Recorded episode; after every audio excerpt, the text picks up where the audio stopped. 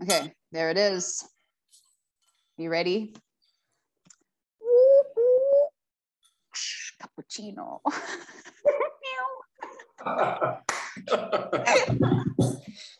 okay. What's up, Dr. Hazel? How is it going? How's your how's your life doing? Dr. J Bomb Wiggity. oh, very professional of you. Hmm. I could get the popcorn crumbs off of my chest. Super, super, super professional. Professional popcorn. so we're talking about joy today because we spoke Mhm. about pain last time, and uh, joy would be a, a nice companion. Hmm, I agree. i what is joy? Yeah, I was going to say, I wondered if you can squish your laptop, squidge in closer so that you are, you are bigger in the picture. Yes, that's correct. Cool. Cool. I'm, but I'm leaning backwards. What and? I don't want to lean. I think I'm gonna grow up and shrink at multiple times. In it's basically this is Alice in Wonderland. Yeah, kind of like that. Shrinking trick. Obviously, the dog starts shouting now as we. Yeah. So you can go around. Nooks, the back door's open.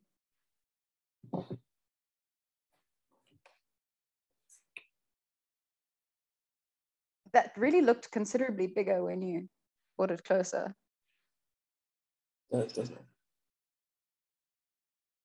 We are here. Somewhere. Mm hmm You on the one side and me on the other side. Yeah, kind of. It's kind of like a little thing happening there. Joy. Joy. I'm, Enjoyment. I'm, I'm Joy. enjoying the fact that I've had some more. I just kind of feel like I want to eat some more. I think it's because I'm tired, but because I only got like six hours of sleep last night. That doesn't sound very joyful. Well, there's something to be said though about that state of mind that ensues when you haven't had enough sleep.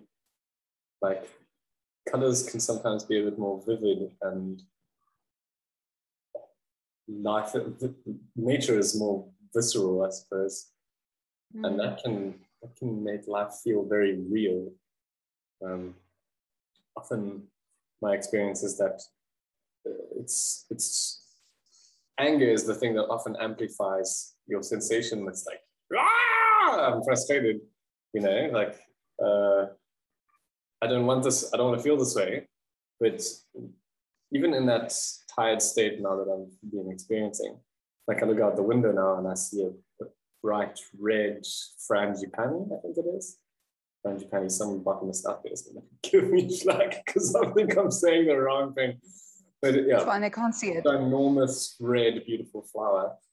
And Hibiscus, maybe? Yes. And yeah, just think things are more more visceral. And I think it's like Mother Nature's way of building in the sort of like hypnotic experience uh, to amplify one's experience of life. I met a guy once who said that sleep deprivation was his favorite drug. He seemed unhinged, though, as you would expect from someone whose favorite Yeah. mind altering experience is depriving themselves of rest. Mhm. I think, yeah, I I think hmm, not sleeping definitely it takes the guard down a little bit Hmm. and and it takes away some of the capacity to filter. So experiences can be a lot more raw, like it closer to the nerve when you're sleep deprived. but uh, it's a careful balance because it's you know sometimes I'm sleep deprived and it's like wow this is so good the conversation's so great and sometimes I'm sleep deprived and I I just I'm like a toddler grumpy and I'm crying can't hold a sentence together. That was yesterday. Start hallucinating. Can I ask you a quick question? And it's not to do Yes. with whether or not you've had enough sleep. when I look at you, I'm looking at you. Do I look like I'm looking outside of the screen, or do I look like I'm looking at you? Because from my perspective, it looks like I'm looking off off the screen in that direction. Yeah, I think if you were to look like you were looking at the screen, you'd have to make eye contact with your camera. Yeah, I'm just wondering, swap, swap me around with you and see if I'm sitting in your seat. But How? You just How click and do I do that? click and drag, baby. Oh, you can click and drag. Yeah.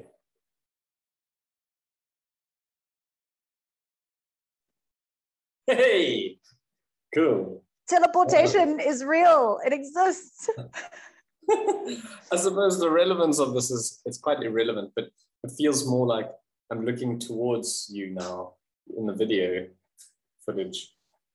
Uh, I don't know. Is it relevance? Never mind. From my perspective, it feels more like I'm having a conversation with you. Well, we recorded this way around the last time. yeah. Did indeed. So I should lean this way.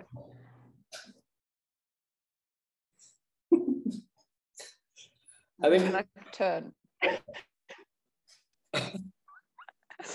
I think, like, in this state, okay, our conversation is becoming more about sleep and sleep deprivation, but I think sleep is an important thing, and it is some uh, topic of importance for both of us, I think, at the moment. Um, sleep. Okay, yeah. I about think- sleep. Talk about sleep. well, the, the the other thing about sleep, I think you kind of mentioned it though, um, is is it, it does connect you with your subconscious thought process. When you open your mouth and you haven't had enough sleep, you hear the, things that are rattling around in your mind. There's not as the filter doesn't work as much. You don't filter as much. I don't find. I feel like it's easier for me to just speak what's happening in my brain and try not to judge it too much, even if it doesn't make 125,000% sense. So, I can I can say something though. You talked about that person who did a did, did, did a small dosage of, of sleep deprivation many many many times, and I think quite a large dose, actually. Yeah. Maybe overdosed on the sleep deprivation Yeah. I can I can I can attest to also having experienced some of that.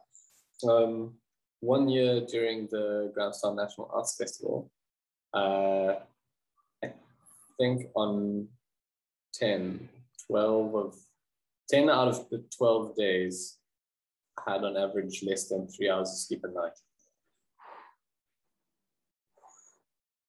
No. I mean, I was I was high as a kite. I was I was swinging from the rafters, but it was not healthy. It was really, really not healthy. Cancel subscription. Yes, I, I don't want this anymore. Um, and it's, it's ironic that I opted to do this podcast now instead of taking a nap at two o'clock, which I felt like I needed. But um, I had a nap before we did the podcast. So ah, good, good, One good. step ahead of you. Different than I am then. Um, and so I'd be interested to see if, if, our, if our conversation is is riveting or it looks like it's fitted both of us are like, wow, that was an amazing conversation. Everyone else is like, the fuck are these two weirdos on about? that guy needs a nap. that guy So needs a nap, man. yeah, nap man. My superhero. nap man. I think that is the best superpower ever. Just the ability to take unlimited naps whenever you want. Like you could set up an internal timer and just be like, okay, five minute nap. Fresh, let's go. Awake, ready. as, a, as a result of, of that experience, though, like, I mean, it was amazing. Uh, it, it is actually, this, is kind of an interesting thing to talk about, considering the name that I came up with originally, Radio Subconscious. It was during that time that I came up with the idea of Radio Subconscious. Um, I found it fascinating that even though I knew that I was tripping off my socks and like my experience of life was extremely heightened, which I, I would imagine the only time that would normally really happen would be if you're being chased by lions or someone's hunting you down or you don't have food so you need to like go find food so you're not sleeping you know?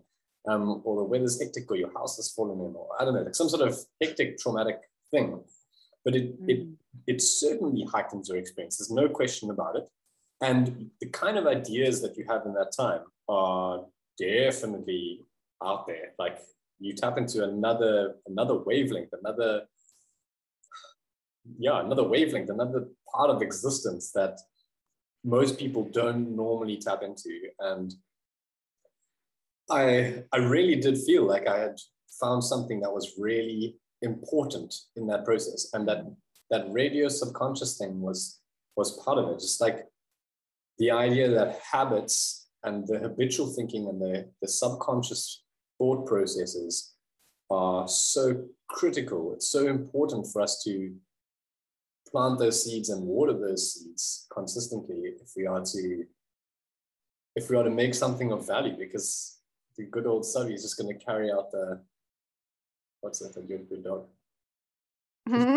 is a dog? Yeah, yeah. she's hey, lurking. Yeah. like popcorn. Hey. Yeah so i think um in terms of let me just take a moment to breathe and capture that thought process. We were wanting to talk about joy and and the the theme of what's the theme that you came up with was like um, values or values and virtues. Values and virtues. about values and virtues, yeah.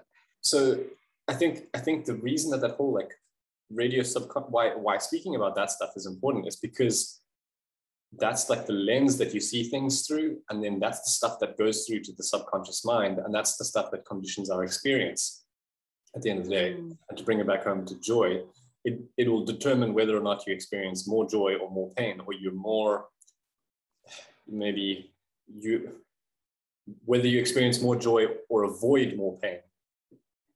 This is kind of it, it might not be that you're experiencing a lot more joy but just that you're experiencing less pain. So you kind of living your life like this. Whereas, uh, as I think a lot of people will attest to, when you experience deep pain, you can often go down and then mm, back up again. Um. It's like the deeper you go into that cavern, uh, or like the more deeply you fly, go down. Like oh wait, wait, wait! There's a nice quote by Khalil Gibran. Here we go. The deeper the pain carves into your soul, the more love it can contain. It's like Rumi's quote, you have to keep breaking your heart until it opens. It's my favorite at the moment. right? Can you feel it, right? It's like you have to keep cracking that thing open so that it can stay open and you're not constantly doing this all the time. Like I think I, am really interested in what you said earlier. Um, because it's it's kind of a question of framing Hmm. And um, Janie at one point gave me this piece of paper and folded it into four and like cut a little hole in it and was like, remember, it's like, it's the same fucking thing, man. It's the same thing. It's the framing that changes. And what we're looking for as people is um, disruptive strategies, things that break the framing, that recontextualize us, because one man's trash is another man's treasure. I can go through an experience that someone goes, wow, that's really awful. But for me, it was a really good experience. Like I've, I've often thought recently that if I think back to last year and there were sort of two or three very traumatic events that happened in quick succession, one after the other. And when I did a recap at the end of last, the beginning of this year, yeah. and thought, okay, what are, you know what am i grateful for? What am i closing? What am i bringing in? What do i want want less of? What do i want more of? The thing that kind of struck me was that these really traumatic experiences were the things that i got the most out of hmm. because they disrupted my framing and i was forced to push myself into new states of being. I was forced to question the way that i was viewing my reality. I was forced to question my sense of entitlement to being safe or having things go the way that I want them to. And that sense, I think, I think there's something uh, really interesting about the idea that like I can be mugged at gunpoint by two men and have my brand new cell phone stolen and threatened to be killed and to walk out and go that was a really really important lesson in many things. I, I had to break that down and, and go through a lot of stuff. The, the the the biggest the core of which was that i'd always considered myself to be a very peace loving person and you know that everyone was fundamentally good and kind at heart. And i had to confront that in a sense and be like there is a part of me that's violent malicious and, and murderous and uh, there's many other people who are exactly the same way and um, kind of unlocking the idea that the healer also has to be the killer you know if the kitten's been hit by a car it's not like oh, okay let's save the kitten it's put it out of its misery you know and that was a big lesson that I think has created a lot more space in my life for joy because I'm less attached to the way things need to be or, oh, you know, that's not fair. It's a, that's a really unfair circumstance. It's like mm. The sense of entitlement that we have to like deserving what's fair is the death of joy. Say that again. The sense of entitlement we have to a, like, I deserve better. I deserve a good life. That is the death of joy.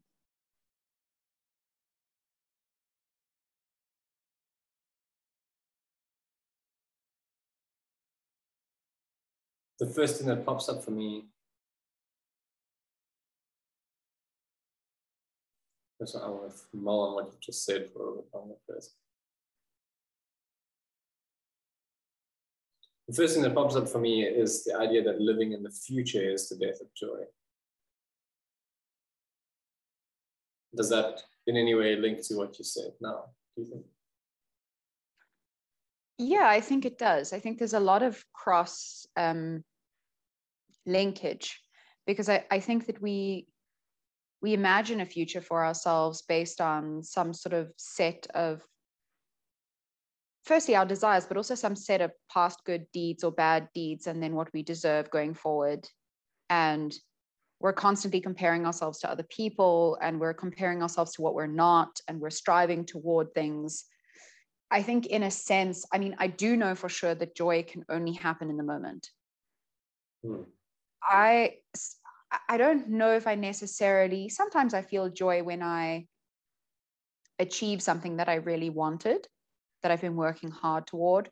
But most of the time when I experience joy, it's an completely in the moment thing. It's very, very transient. I don't think joy is a sticky emotion. I think it's a and then it, it's it's like a it's like a breath you know there's an you can't just hold the inhale indefinitely. You'll kill yourself. Um the irony. I, uh, I think joy is the same way. I think it part of what makes joy joyful is that you let it go.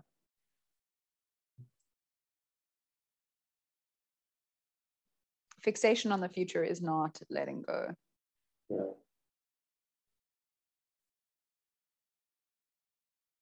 It's kind of cliche, but the idea that a, a rose is only so beautiful because it flowers and dies. The flower is is not immortal; it's temporary, and it's that transience that creates the beauty. Well, I mean, transient pain is transient too. You know, life is transient. Everything is changing all the time. Everything's changing all the time, and I think that there can be there is enormous suffering in that. Let's not delude ourselves. Um, but there is also an enormous joy in that, that moments are precious, you know, and, and when we actually stay in that moment, it opens up this, you know, when you're really present with something, when you're really present with the flower, and it's opening up and you're looking at it and you realize that you're capturing this one little moment and that if you'd been there like two days previously or two days later, you might not have caught this moment. And you're really there. And you're smelling the rose and you're looking at the rose and you're seeing the little ant crawling on the rose. And you're like, that there is so much joy in like noticing a thing for its nowness and recognizing that that nowness is a participatory event that it doesn't exist unless you're there to witness it and that the rose is not the rose without you bringing that attention and care and sense of smell and eyesight into the equation. Um, that's a profoundly joyful thing. And i had a thought there that i think i think we resist joy because it is a it can be a, a breaking emotion in that, in that it busts the framing so hard and it busts the mental stuff so hard. I had this moment yesterday when I was walking back from, I had a, glorious walk yesterday. I walked for about an hour and a half and I was just like standing in the middle of the field and the sunset was incredible. But there were all these little mangoes on the trees and they had this little spot on them that had faced the face the sun that was starting to ripen. So the, the mangoes all green and starting to get like a little bit of this deep um, red on them reddish purple, oh, and then this little sun-kissed spot oh, of yellow orange on them. And I walked past and I just went, oh, you're so beautiful. And I was I was just like touching the little mango spots and going, look at this little this little spot the And I actually kissed one of them. I was just like, I can't, I can't deal with this. It's too much. and it really is that you know when you're really experiencing joy when i'm really in it it's it's this unbearable lightness. It's a it disrupts me out of myself. It disrupts me out of my ego. It disrupts me around out of the like me shaped uh, chalk outline that mm. i'm doomed to die in you know? It it puts me into look at this beautiful tiny little mango busy growing up and getting juicy and strong on the tree. Perfection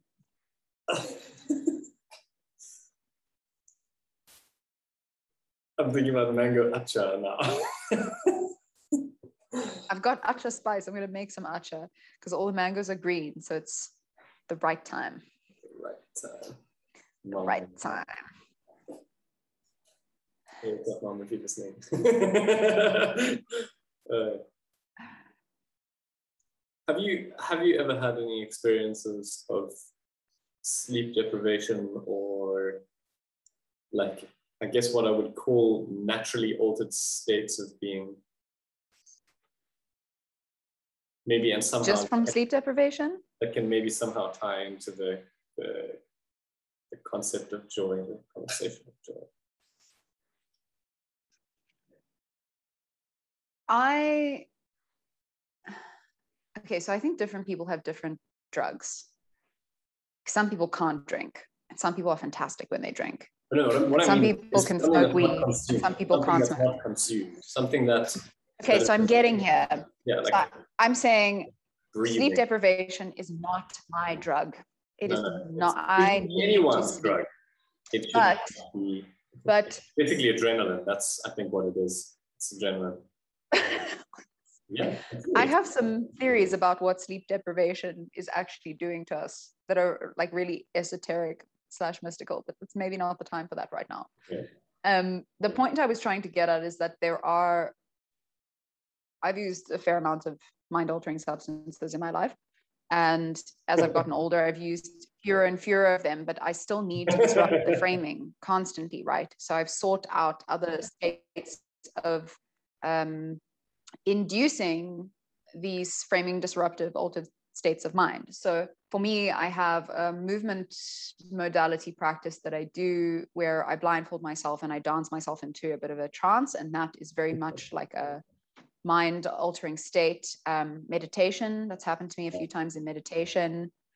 Um, when I walk sometimes, that's also, I, I, you know, I really do. I have like liminal, it's almost as if I've taken a small dose of mushrooms where the colors become extremely vivid and my eyes move to things and I start to see these patterns that move through things and, and it really i feel so connected i feel yeah, so connected i feel like I, all the mountains i can see in the distance are me and like i'm rooted into the ground drinking from them and they're drinking from me and there's this exchange that's happening and i feel that way sometimes when i paint and sometimes when i make music. So um, kind of flowing into you and out, out of you into the flowers. So yeah that's yes. Um sometimes music when you do watch when i make music that I, you know, I'll think about it and I'll be listening to myself. And then at a certain point, that'll stop and I'll just play and it'll just be mess and sound and feeling and improvisation. And then stuff just starts flowing. And it's, mm-hmm. there's a, a genuine catharsis or release or outpouring of something that's been hidden, stuck, blocked. Um, I definitely think there are many ways to break the framing. And I like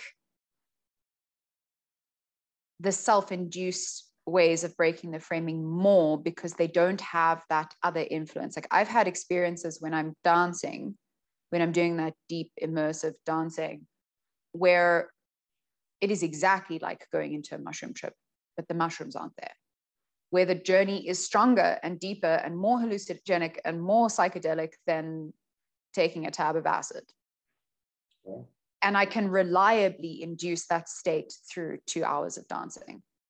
And I can reliably land myself back into my body afterwards. There's no integrate, there's no need to integrate, there's no need to um, piece myself back together. I can drive after having that experience. And so I think for me, not that I don't like the psychedelics. I've just found that there's something that I can use more reliably that is more reliable. Hmm. And then when I, you know, every now and then when I feel I do want a, a, a companion on my framing disruptive journey, then I invite the mushroom hive mind in and I'm like, okay, let's do this. We brew a tea, we have a conversation, say, here's where I'm at, here's what I'm thinking about, here's this. Where are you at? Put me back together in one piece when we're done It's the, one of the big intentions that I have if I do a, a journey. Okay. And yourself? The, the thought that's going around in my head, just, I mean, talking about mushrooms and all the rest of it, um, and movement, but the the word joy, since basically since you since you started speaking, I haven't stopped repeatedly having the thought of um, that movie Inside Out. Have you watched it? Yeah, it's a great movie. Um, great. Yeah, I watched it on a ginormous big screen outdoors um, on a field with like 500 other people. Yeah, maybe a few years ago now, four years ago, five years ago. Um, and yeah, the main character, Joy, it, it's it's interesting to to think of joy as something that we aspire to.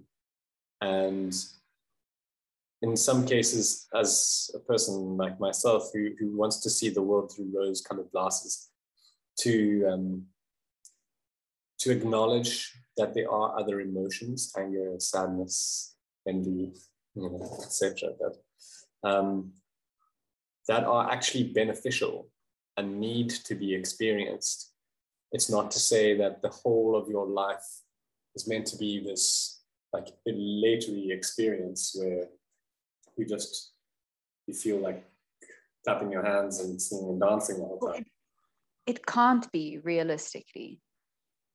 Exactly. Breathing, you know, as you said earlier, you can't keep on breathing in. You have to breathe out at some point. Breathing in becomes horrible at some point. and you're like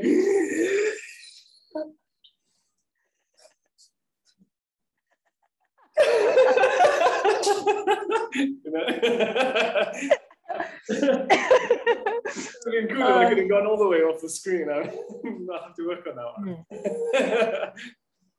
but yeah, just I, I, so, I, what are you going to say? No, no, no. You you you go with your train of thought, and then I'll. I, I think.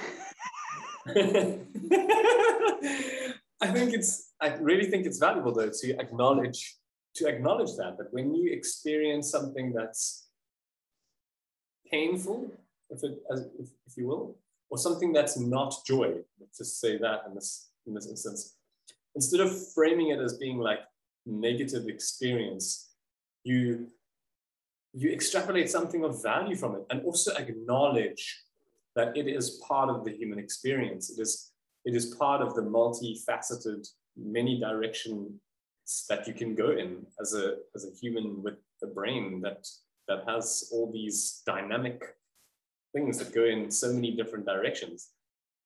And yeah i, I think it, it's it's beautiful that we have that. I think it's beautiful that people get angry and frustrated and then they scream and they shout. And then like afterwards it's just like ah like this is peace that can that can descend in some cases. I mean, it's not always the case. I don't think um, i'm not an advocate of of raging and you know smashing stuff and whatever but it it has a place and sometimes you do need to burn things you know like earth wind water fire like some things mm. have to mm. burn you have to burn some things and you're going to branch into a whole other world yeah but it ties in with your mushrooms and psychedelics thing AfrikaBurn um, out in the Tankwa it's like I was gonna say it's 12 days, but it's it's officially the event, if you will, is a week. I think you've have you been? I can't recall if you told me. I haven't been. No. I haven't been. Oh, yeah. It's it's uh, indescribably different. It's it's a, it's an experiment in alternative living radical gifting, radical self-reliance. Just it's very radical. Um, each one teach one is one of the philosophies.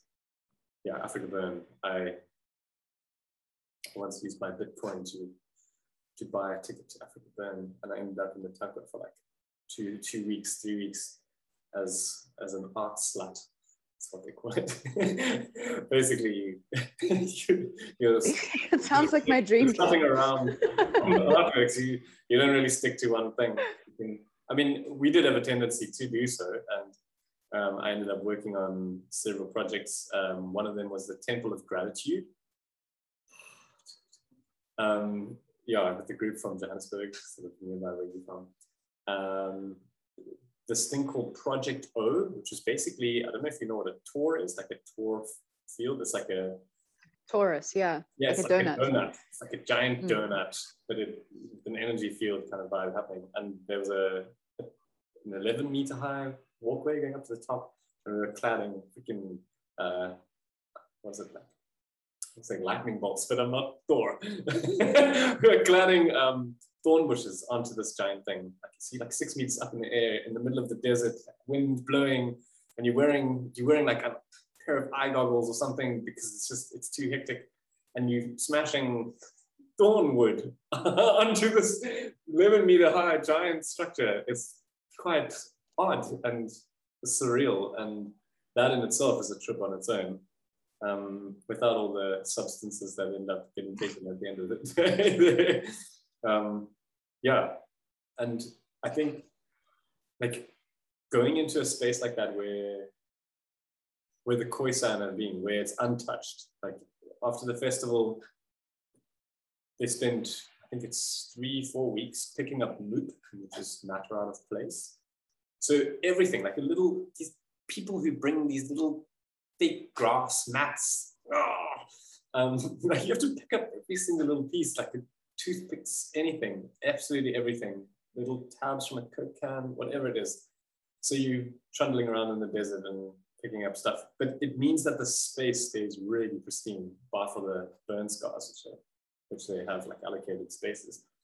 Um, but yeah, I mean, I think I've told you the story, but like uh, one day, one day I walked out into the desert. I don't know if I had enough sleep. I think I had actually. I had enough sleep. I meditated. Yes, I'd meditated for probably half an hour, 45 minutes. You know, the sun had risen up this dry landscape there's pretty much no one because at that point on the build, there's maybe a hundred people or less, or and it's basically you, a couple of tents, a giant rocket that looks like it's from Tintin, uh, Project O, the tour thing, and the Temple of Kam, which is like, um, which was a like a woven artwork made out of wattle. It, it was also about 10, 10 meters, I don't know, maybe eight meters tall. Beautiful, really beautiful. And that was to honor the Khoisan people in that area. Um, but to, to get to the point where meditated for like half an hour or whatever on, a, on Dave's carpet, wearing some bright, fluffy orange coat that looks like it was a carpet at some point. and then um, left my clothes behind and went out into the desert. And to be out in such a landscape with dry, hard rocks and dry soil and just really be completely immersed under this hot sun. It's like baking down on you. It's you become so aware, like your brain just like it feels like every, you're connected, like you're very connected, super connected. See a little like tarantula or whatever, or a little spider or a little insect, or just a six-legged creature. anyway, as I say, I told you the story, but for the sake of people listening. um, so you can imagine this like naked dude trundling around in the desert, like half an hour, maybe an hour out into the into this dry landscape over the hills, no one in sight. Um, I'd walked over some thorns by that point. Oof, don't walk over thorns barefoot in the desert on thorns. There's no one to help you. There's no cell phone. There's no cell phone. Even if you have, no one to help you. No one's gonna hear you scream. No one's gonna hear you cry. And and I, I came over this over this rise in my like hyper vigilant, hyper awakened like state.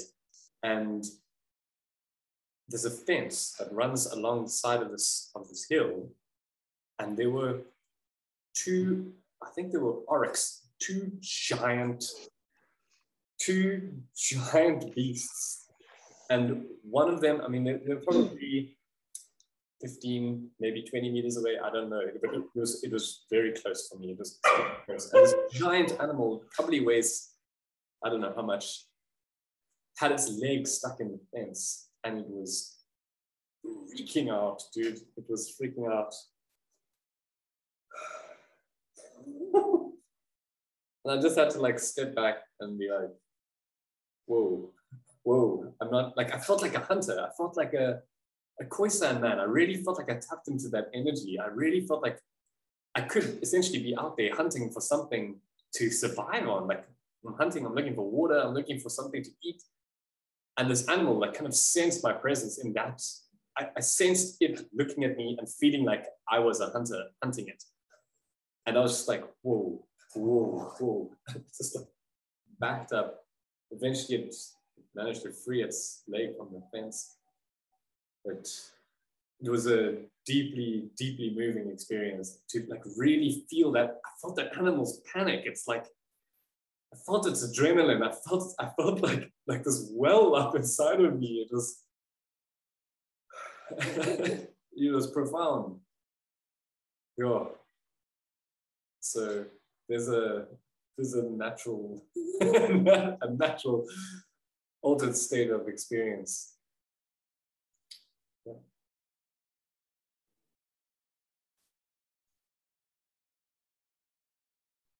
That is a a mystical experience. That description sounds like a mystical experience. Nature experience. Mm. I think um,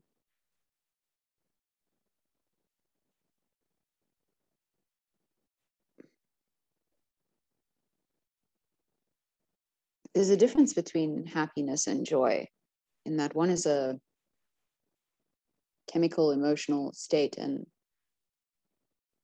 the other is like a state of being. And i think the more we allow ourselves into circumstances that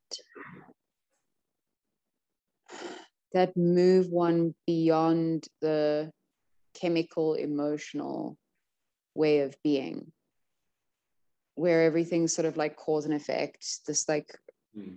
manipulated exchange, we open up space for truly transcendental experiences. I think we can feel overwhelmingly happy around certain things or about certain things or in certain circumstances but that and we might mistake that for joy and maybe it is a type of joy but there's also another type of joy which transcends the the happiness and the sadness and the anger and the frustration that you were speaking about like you can still be joyful while having those feelings. And i think part of that has to come from the ability to immerse yourself or the decision and the practice the the cultivation of a habit of continuously immersing yourself in those kinds of circumstances where you're disrupting the framing, where you're exposing yourself to what's real, where you're pushing yourself to the edge of your limits of self, where you're in nature, especially. I, I think that there are a few things that can induce hmm. yeah like yeah. more acute awareness where you're actually paying attention to what is happening around you than when you're in nature. And there's nothing that will make you more afraid than realizing you haven't been paying attention when you're in nature. I went to throw something on my compost heap last night, which is outside, and I'm damn certain I walked past two snakes at that time. And I was busy recording a voice note and saying something to someone. I had my phone using my phone as a torch, and then I heard like, and I just went,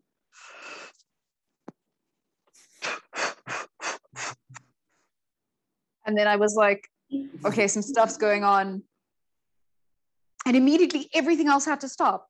There was no, I was like, what are you doing walking around on a farm in the middle of the night in your flippin' silly flip flops while there are mambas and puff adders and flippin' rinkhals and Mozambican spitters outside? Like, wake up, sheeple.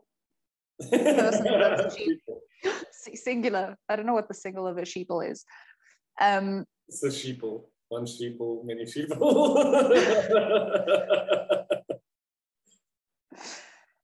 yeah. But those moments that kind of clap you back into reality of like your WhatsApp voice note, not real. Yeah. Snake in the bush. Real. Salient. Very, very important. Pay attention. Super real. Oryx stuck in the fence, real, yeah. real life shit. Facebook feed, not real. real. Joy on Facebook real. feed, never going to happen. Never, ever, ever going to happen. You might see something that makes you happy on Facebook. You might see something beautiful on Facebook that can stimulate that emotion of joy. But joy is a state of being you have to be open. You have to be paying attention. If you're like, not going to happen.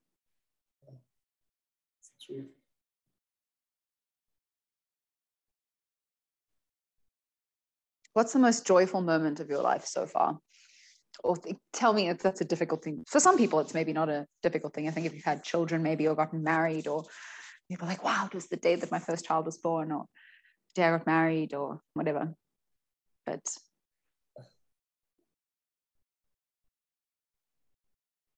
tell me about a state of being where you were in a state of being of joyfulness, not just like, oh, I had a really great time and I was happy, but I was joyful. I was full of joy. Sounds like pretty much every time I beat yeah. I love it beats and cats and roots and cats. Uh, my immediate thought was to ask you, which you kind of essentially did, um, which is what would be your definition of joy? So you, you've kind of, yeah, more like pervasive joy. I think, I think for, for me, joy, joy is not a spike. Joy isn't a, it's not ecstatic it's um, it's kind of like a an aura more than a more than like excitement, which or or um, thrills. It's not like a thrill. Joy is more like, like an unfolding, yeah, or an opening rather than yeah. a ugh. Yes, I think I think joy is kind of that pervasive feeling that you experience when you're having a picnic with your family and there's little kids running around and you know someone's cracking a silly joke and it's just it's joyful. Like there's there's like a bit of there's like laughter in the air and there's like a cackle and it's it's not i mean you're not like bawling your eyes out with tears of laughter but like that's that's that's something else i feel like if you you transcending joy there. Um but it's yeah I, I feel like it's almost more gradual or more soft mm. than what the common perception of happiness might be or joy joy, joy might be um, the first thing that came to mind i will tell you that it was uh, I went to Rocking the Daisies, and I had some crazy idea. Maybe sleep deprivation was part of this one as well. No, I think it was just sheer sheer excitement and determination. I had been lent a, an electric bicycle um, by the Rhodes University Environmental Learning Research Center. Uh, thank you very much, Rob. Robert you. what an adventure that was. And I had this crazy idea that I was going to cycle to Rocking the Daisies from Grahamstown, which is like 800 kilometers away. And this little e bike battery has probably got a range of like 30 kilometers. So I don't know where this crazy idea came from, but fortunately for me, I had some friends. Thank you, Gareth. Um, and thank you, Nick, who um, who basically talked me out of it. They're like, listen, dude, this is a stupid idea. Like, you might want to go there, like, and you can make it happen, but this, this, this is not gonna happen. Okay, so you need to make another this is plan. Not the way. This is not yes. the way. Like, just put, yeah. Put it aside. There are other ways. There you have options. If this is something that you want, it can be done. Just prop. This idea is maybe not the idea. Exactly. And um, so, needless to say, I parked the idea and I, like I booked a bus to Port Elizabeth, and my bus. Okay, so I, I found out that a friend of mine was going to the festival, and she was in Port Elizabeth. So I booked a bus to Port Elizabeth, and like this was like in a matter of hours. So, no, I think this was the, maybe the following day, and then I got on the bus no, I think it was all in the same day. I think it might have been in the same day. I don't know. It, it doesn't, doesn't matter too much. So I, I get to getting on the bus, and um, and the bus is three hours late.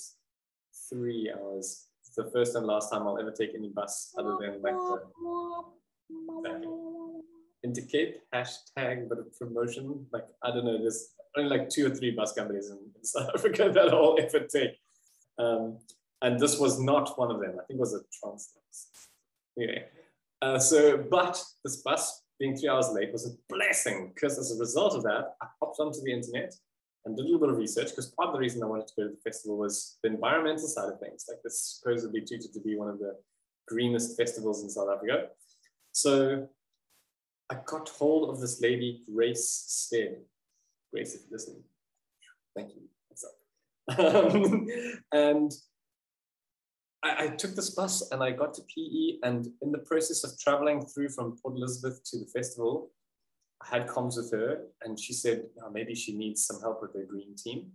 I got to the festival, and I literally had in my pocket like enough money to pay for entrance to the festival, and maybe like a little bit of food, like maybe some food. like I really didn't have any money. Like I was, I was really fucking winging it. Sorry, excuse my French all in the conflict on people.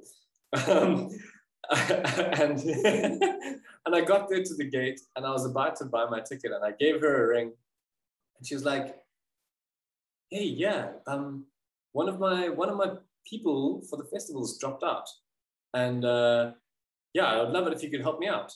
So she drove through like two hours from Darling or somewhere near Darling, wherever she was. She drove through. She gave me a ticket free entrance. She gave me a tent. I did not have a tent. and she gave me a volunteer. You didn't think this through. I had a volunteer, I got a volunteer bracelet and I had three brilliant, delicious chef cooked meals every single day, the whole time I was there. Ah! Dude, at the end of that whole process, so I also hadn't booked a way back. So at the end of that whole process, you know, I was like, I was really going on faith, like maybe stupidity, but faith. I was, like I was adamant, like you know when you set your mind on something and you know you want it, like, come hell or high water, you're gonna get it. So I, I, was that whole into it. I was like, I, I must go to this festival. I will go to this festival. It is happening. I'm. This is. I will manifest this festival experience. Manifestival. Yeah. Manifestival. Manifestival.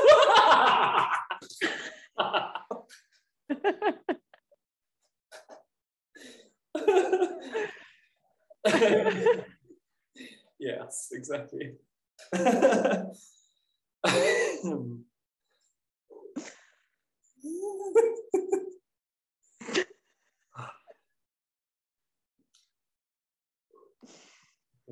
I'm back. We're back. So, in the process of this being being part of the green team, a I got to run around the festival like a wild person, speaking to absolutely anyone and everyone, which was great. I had like a a way to like an open opening a way to just engage with absolutely anyone who I thought was interesting. It's like, hey, I need to interview you for the festival. Um, and ask them questions about whether or not they use biodegradable soap and all the rest of it. And over the process of the festival, I did the most interviews by like, I got the most people who filled out my questionnaire by, I think, by a relatively long way. And she had incentivized it. Um, so I got some some prize, gave me some like prize money. So I ended up leaving the festival with more money than I had when I came, I think.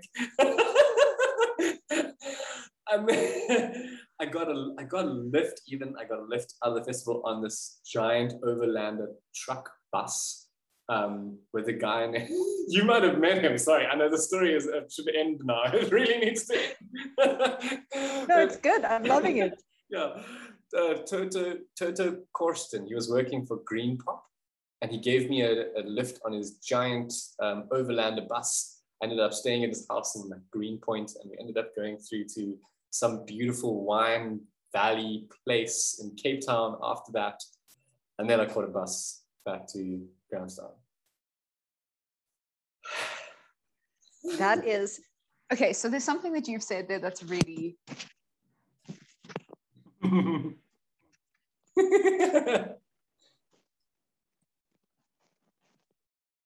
also, ja, um, yeah. okay.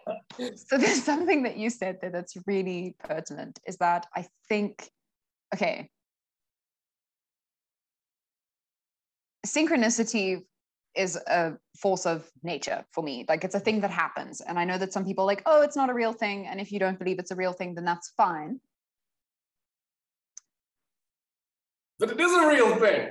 But you're wrong. No? okay, so synchronicity is an interesting uh, force because you have to set up the circumstances to allow it to come in. So you have to be in flow. And I think that joy is about flow. And I think that the fact that you had like that synchronicity will always trigger the good, good, the good vibes, the good, good, the, good, the good. good state of being. Those when you follow the instinct and you do the right thing that the instinct when it's go left. Every time I go right, when I hear left, I regret it. Every single every single time, every single time I go right when I, I'm hearing go left, I regret it. Or every time, it's not always as clear as go left. Sometimes it's it's just don't go there. Don't do that. Don't do that thing, Miss West. Don't, do not go there. And I go, I'm gonna go there. Go west. Don't go west. And then what happens is I get a cosmic That's what happens. It's just down, stay down. But when I hear you should do that thing, you should definitely go left. And I'm like, but I've mapped out going right. I have, I've bought tickets. I, I've invested. I sold a kidney to go right. and uh, the right. synchro, the synchro destiny force is like, go left. And I'm like, okay, I'm gonna go left. And everyone's like, what, what, what are you doing? And I'm like, I'm, I don't actually know, but I'm, I'm gonna go that way. Joyful.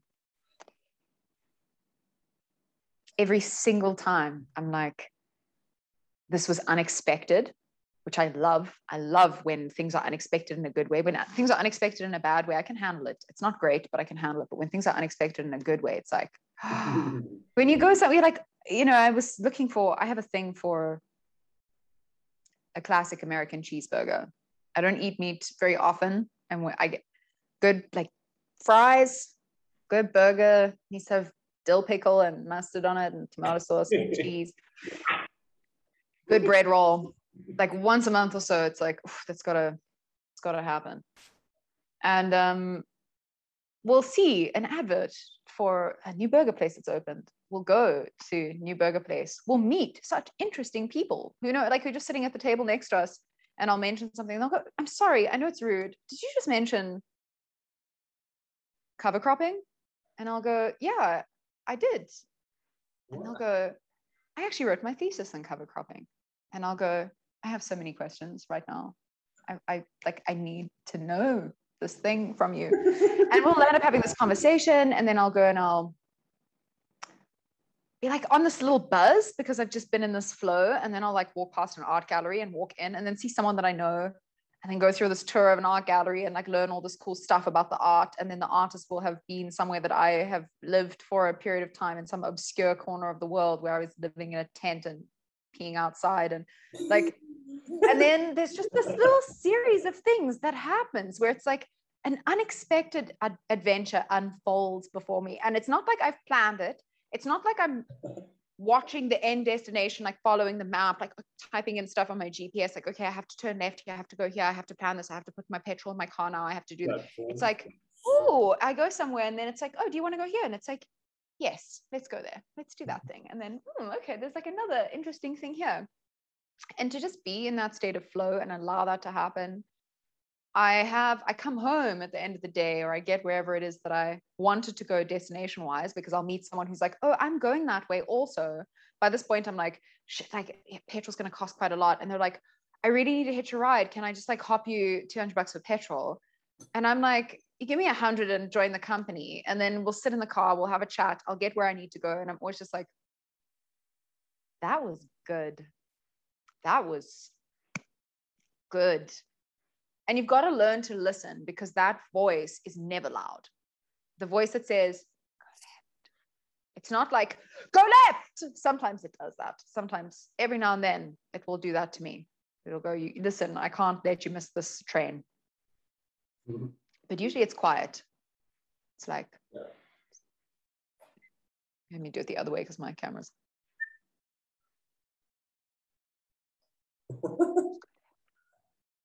and I'm like?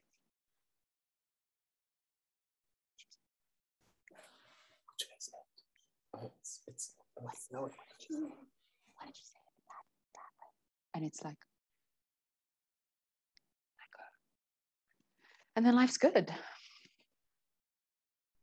And I'm more in that state of being. I'm more in that flow. I think joy is related to flow. I don't actually, I don't have, you asked me just now earlier what joy is. I don't have a definition of joy. I'm I'm kind of figuring that out. I just know it when I feel it. And I think it is something that can be so small and so quiet that you can miss that you're feeling it. If you're on your phone or if you're thinking too much or if you're worrying about the way you look or you're any of the other myriad of things that we expend our energy on that are not productive. I think I think joy is always there. I think joy is there in moments where we're tremendously angry. I think joy is always there in moments where we're tremendously sad. And I think we just have to notice it and just give it a little bit of space at the table. breathe. Come back into now, ground.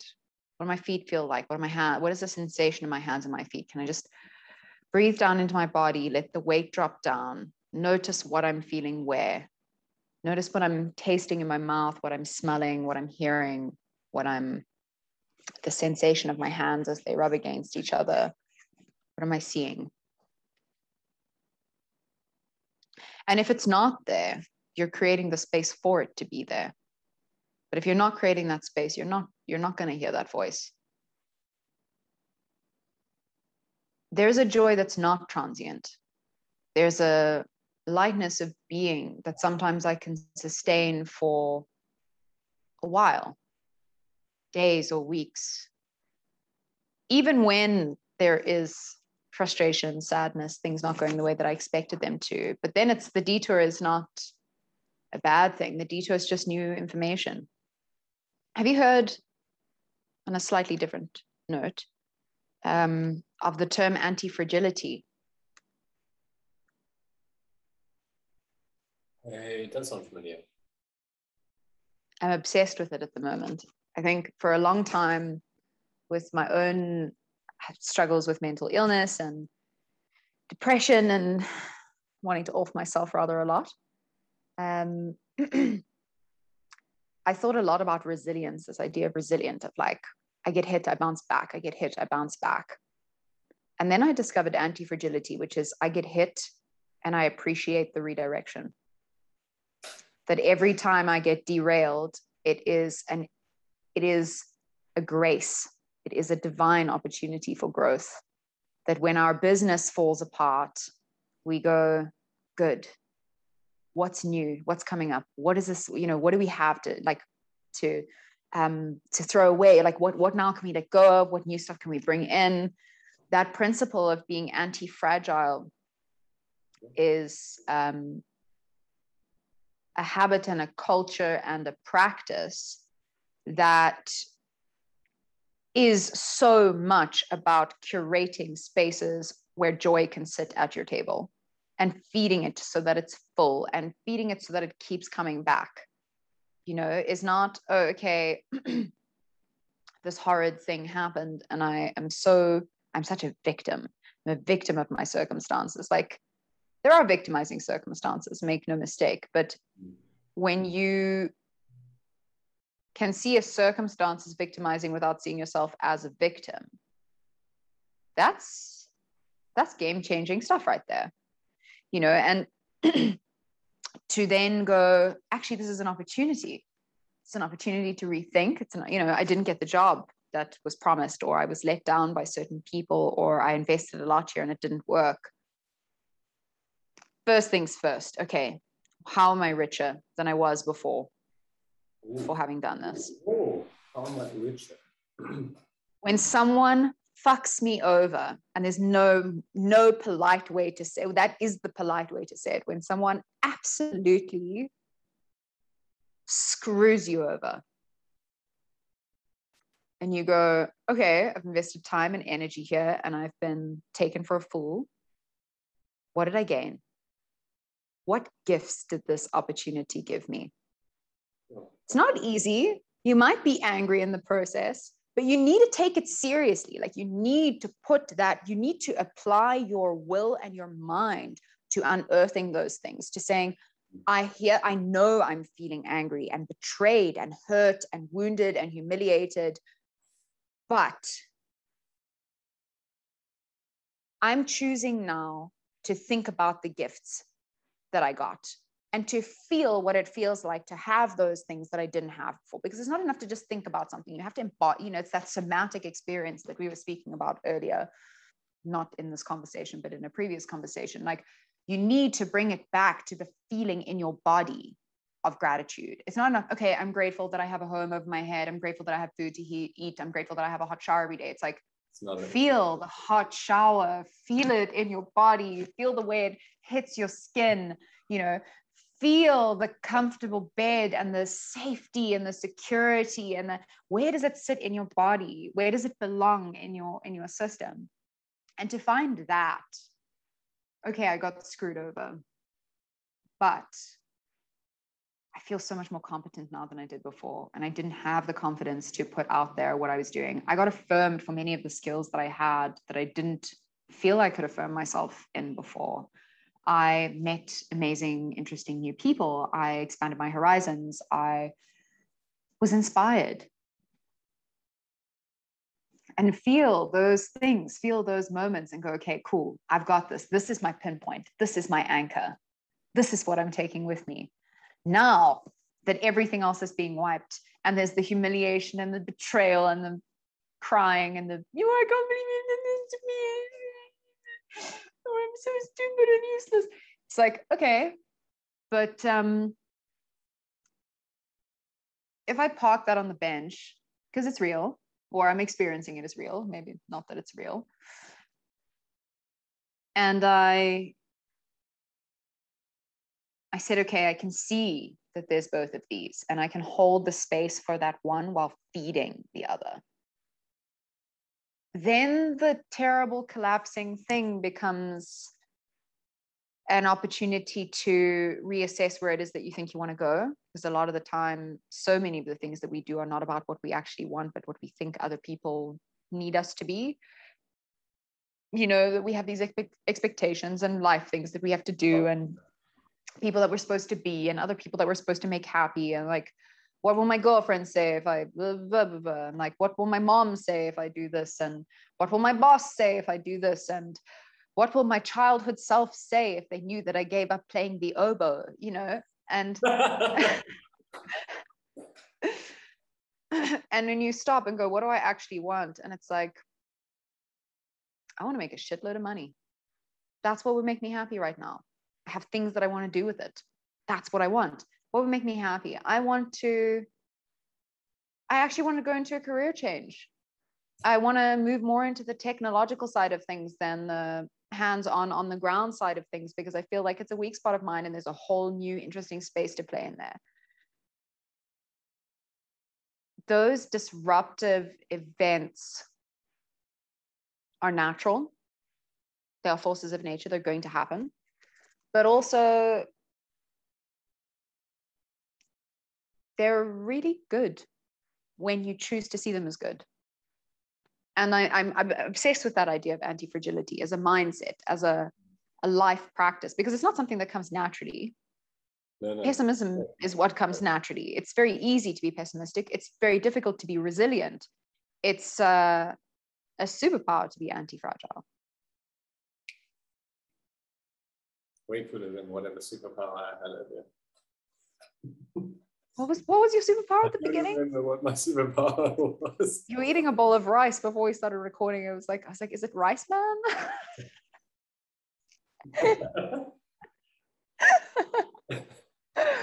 uh, Anti-fragility. Hmm. Yeah. Thank you.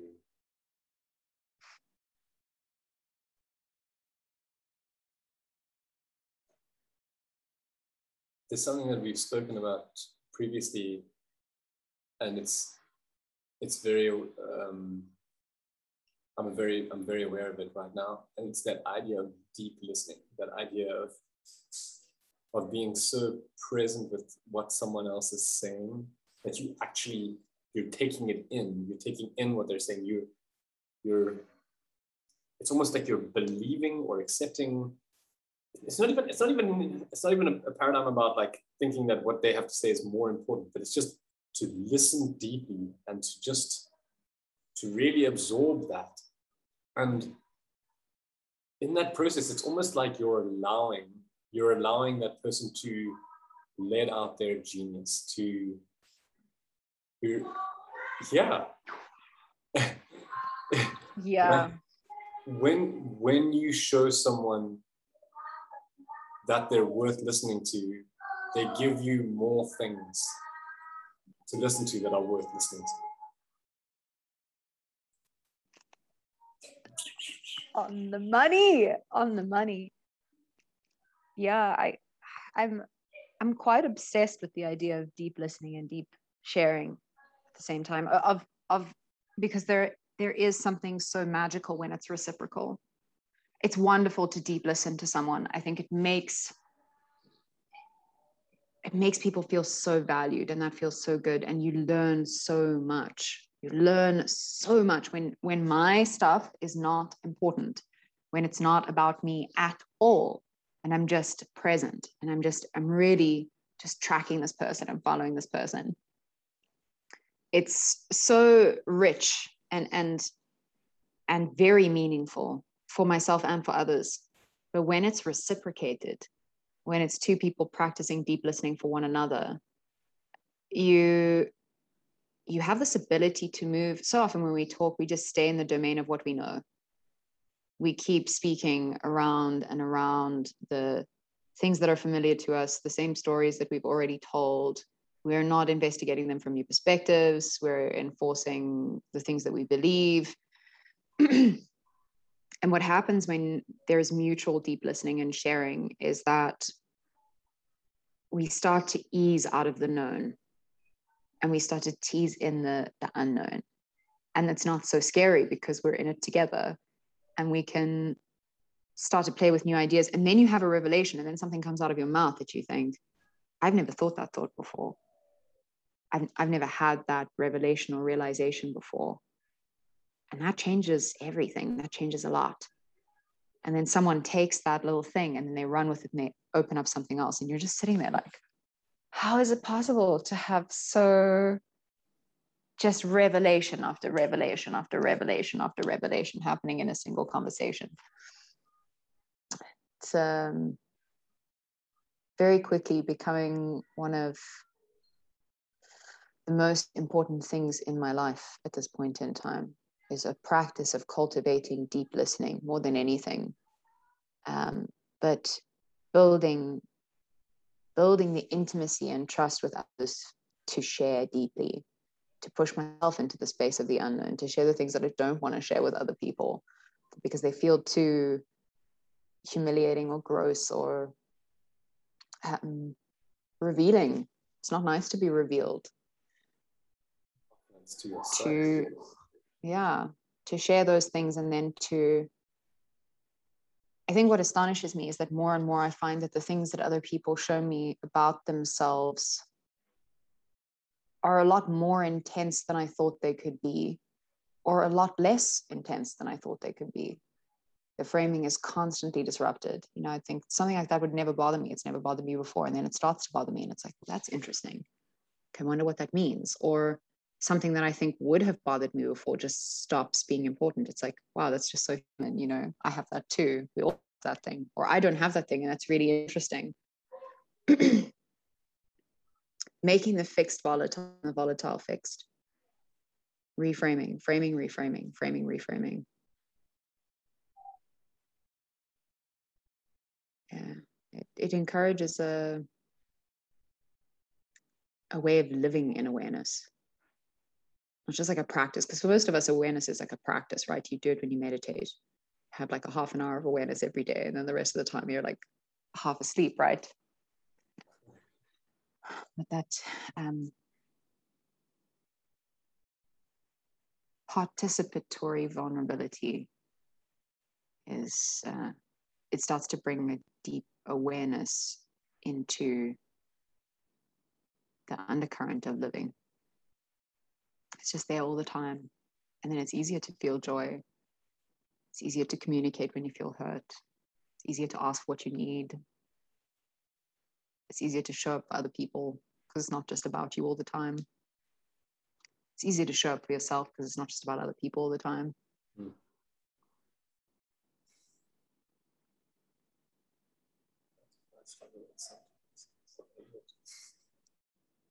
I didn't hear that. I say that's one I struggle with quite a bit, showing up for myself.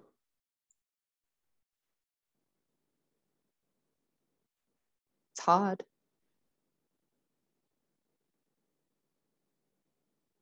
If you don't, uh, end up going hungry until 10 30 at night while waiting for the rest of the food to come off the braai. You're not willing to say, hey, I'm hungry, let's freaking eat. I've been DJing for hours.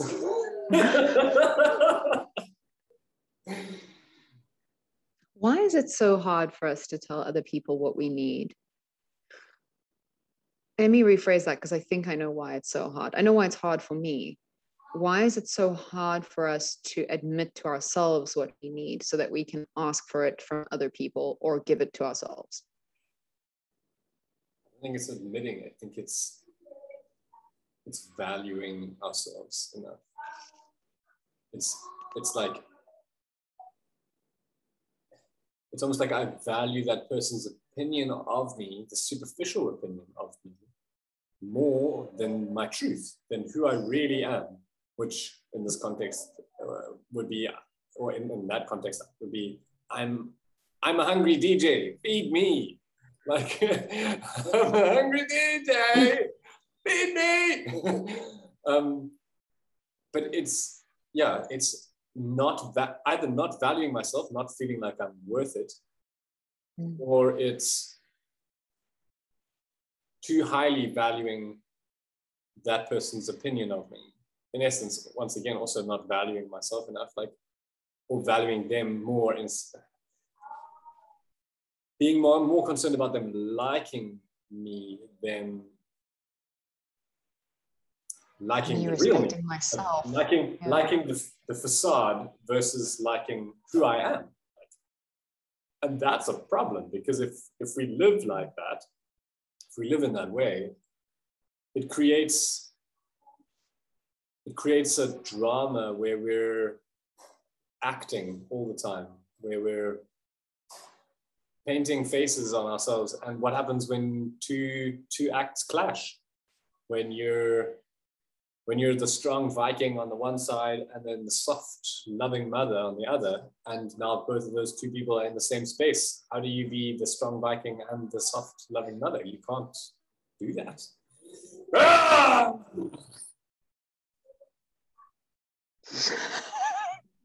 it's okay, my baby.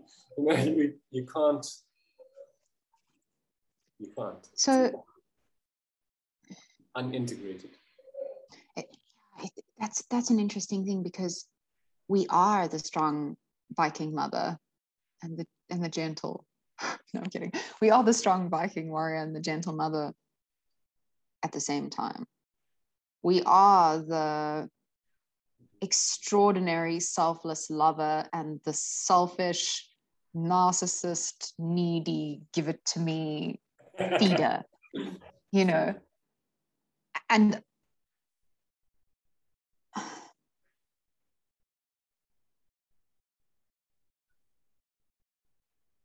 there are things about myself that I don't like, that I need. There are things about myself that I would like to admit to other people that they need from me. You know, that I play a role or a persona that I think is good for other people to see, or that I want other people to see in me, that they need me to be strong, that they need me to show up, that they need me to do this, this, and this, they need me to be there for them. And then they turn around and say, actually, I need you to let me in. I, I need to see that you can be weak sometimes. I need to see that you can be vulnerable. You know, yeah. I need to see your your fallibility as a human being because it's difficult to trust you unless you're real. and this thing of like constantly being impervious, that's not real. Yeah. I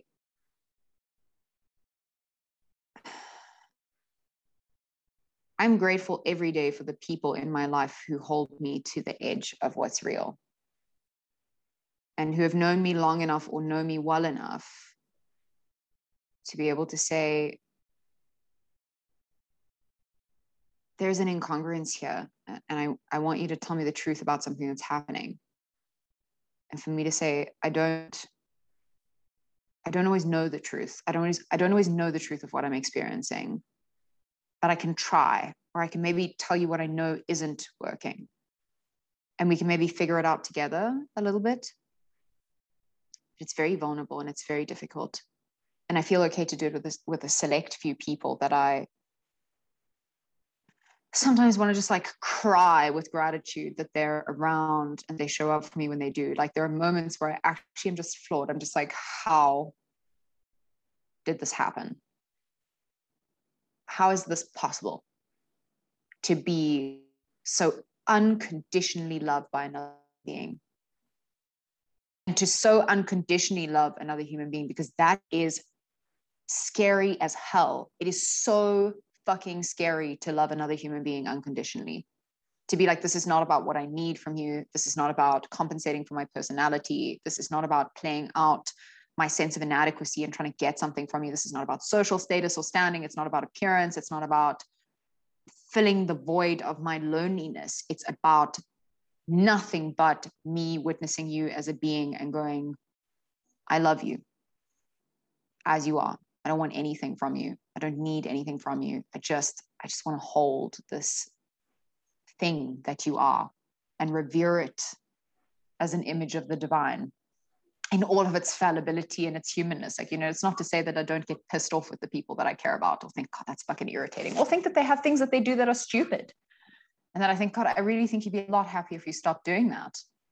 And there are times I'll bring that up and they'll say to me, Yeah, well, I like doing that. So I'm going to keep doing it. And I go, Cool, I respect it. I've gotten that off my chest there's a clear, uh, you know, clarity and a transparency here. There's respect that's generated from us being transparent with one another. But it scares me because that is a force that is transformative in a way that nothing else in my life is transformative. So I was quite annoyed up on the side. I Looks like you were looking back at the coffee machine, like, God, after that, I need a cup of coffee. need a cup I, of joe. I actually need to go into the pee. Um, can you excuse me? I'm supposed to have a meeting soon. So maybe we should wrap up there. Yeah. Joy is showing up for other people and for yourself. Or joy is found in it, it isn't those things, but the space for it is opened in showing up earnestly for reality. In showing up earnestly, say again?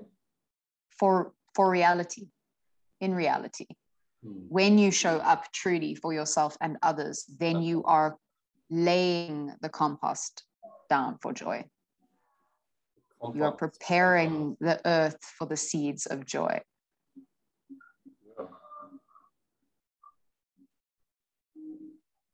Nice. Yeah. Very nice. That's the music I love speaking with you, Ed. I love speaking with you, Julia. We should do this again sometime. Agreed.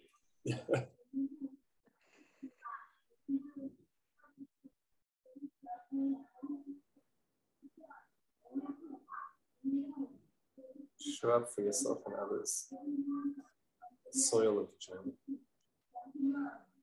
Foundational soil of joy.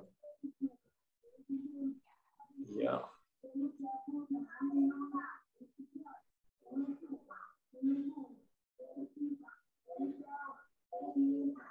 I'm going to show up for myself and I'm going to okay, I'm going to show up for myself and go have a conversation with my accountant. I prefer yours. I prefer yours. I, I wish I had said something. I prefer yours, to be honest. What did I say to you before we started? Like, take urination very seriously. It is important, and I have been needing to do it for a while. And I've been thinking it's been quite pertinent in light of the conversation, but you know. It'd be so great if just like the next time we're recording, you're just like, I'm just gonna go pee quickly, and you head off, and I'm just yeah. just have like a little DJ, like I'll put on some headphones and like jam some while you're away. Like a little interlude. Okay. DJ Bomb Wiggity in the flesh, ladies and gentlemen. DJ Bomb. So it's J Bomb Wiggity, and then it's DJ Bomb Wiggity. DJ Bomb Wiggity now. I like that. I'm on it. Yeah. Okay. Okay. Thank you. Thank you. I'll see you Next somewhere time. soon. Yeah. Yeah.